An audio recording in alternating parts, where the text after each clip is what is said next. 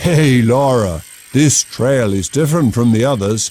I really like it. It's green and leafy. There is no motor traffic.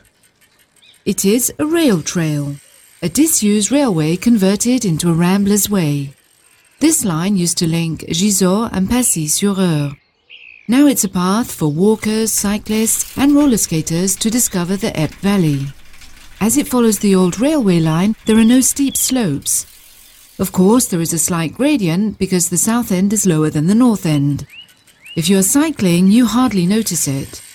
So it's a great trail for anybody. For those who take their cycling seriously, it is a good training ride to do the round trip from Gasny to Gisors and back again. That makes 28 kilometers in all, and the chance to see an 18th century watermill at Fourges, a Stone Age gallery grave at Dampsmesnil, a Romanesque cross commemorating the Crusades, a dungeon, and the marvelous fortress at Gisors. Ah, yes, the one built by my descendants, where the Norman flag flies to this day.